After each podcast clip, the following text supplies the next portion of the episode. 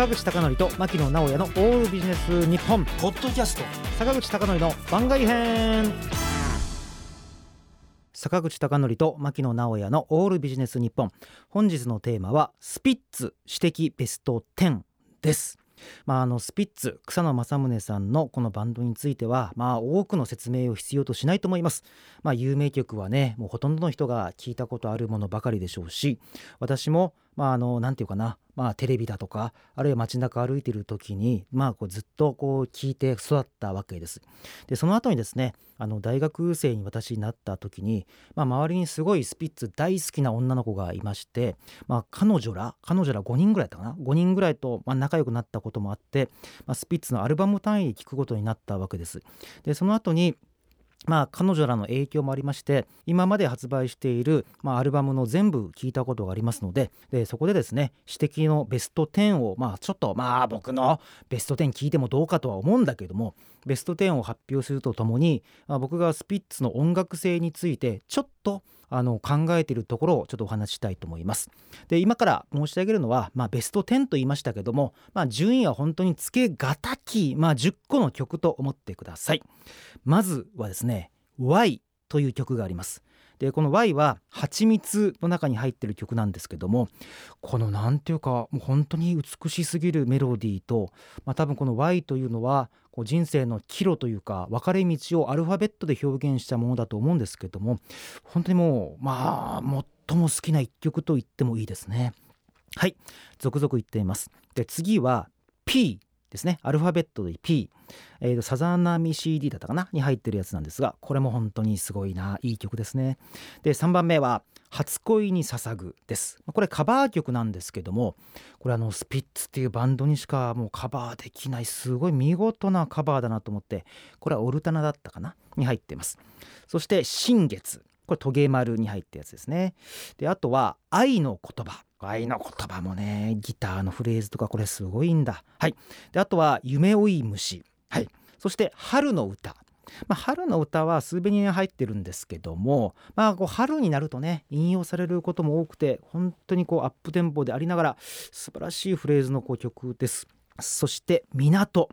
これあの冷めないっていうですねアルバムだったと思うんですが入ってましてまあこれも本当にこう港まあそれが何が象徴するかっていうのは深読みいろいろできるわけですけども本当にこう代表するような曲になってるんじゃないかと思います。えそして「蛍」ですね「蛍」これ「はやぶさ」だったっけな？それであとは「若葉」っていう曲。まあここら辺の曲はすごく僕がえ、まあスピッツを知ってからでアルバム単位で聴くようになってからのちょっと印象に残るこの10曲でした。でそれにしてもなんというかスピッツがこの歌っているテーマっていうのは非常にこれなんか面白い位置づけだと思うんですね。単に恋愛がわーなんか輝いた嬉しいでもないし何て言うかな恨みの曲でもないしこうなんて表現していいのかがちょっとすごい難しいテーマだと思うんですね。であえて言うとこうどう言えばいいのかわからないんですけども過去の恋愛が成立しなかった成り立たなかったけどだからこそ美しいっていうですねこうなんか逆説混じりのこうテーマとしか僕には思えないわけですね。でというのがあのちょっと今から皆さんややちょっと難しい話するんですけどもあの昔あのマルクスとかヘーゲルっていう人が、まあ、哲学者思想家でいてでマルクスヘーゲルっていうのはこう将来が輝いているから将来に対して進歩していくっていう、まあ、考えを持った人なんですね。でそれに対してフーコーという哲学者がいてでフーコーっていうのはこう近代の絶望とか過去に対する恐中とかそういうものをちょっと書いた人たちなんですけどもどちらかというとこれまで過去の恋愛とかをこう語った曲っていろいろありましたけどそれらの曲って将来の明るさがこう前提になっているわけですね。だけどスピッツが歌う過去というのは将来の明るさが別にあるわけじゃない。で何かが喪失されたんだけどその喪失されることによって美しさが輝いている。美しさがより際立っている。なんかこういうようなテーマな気がするんですね。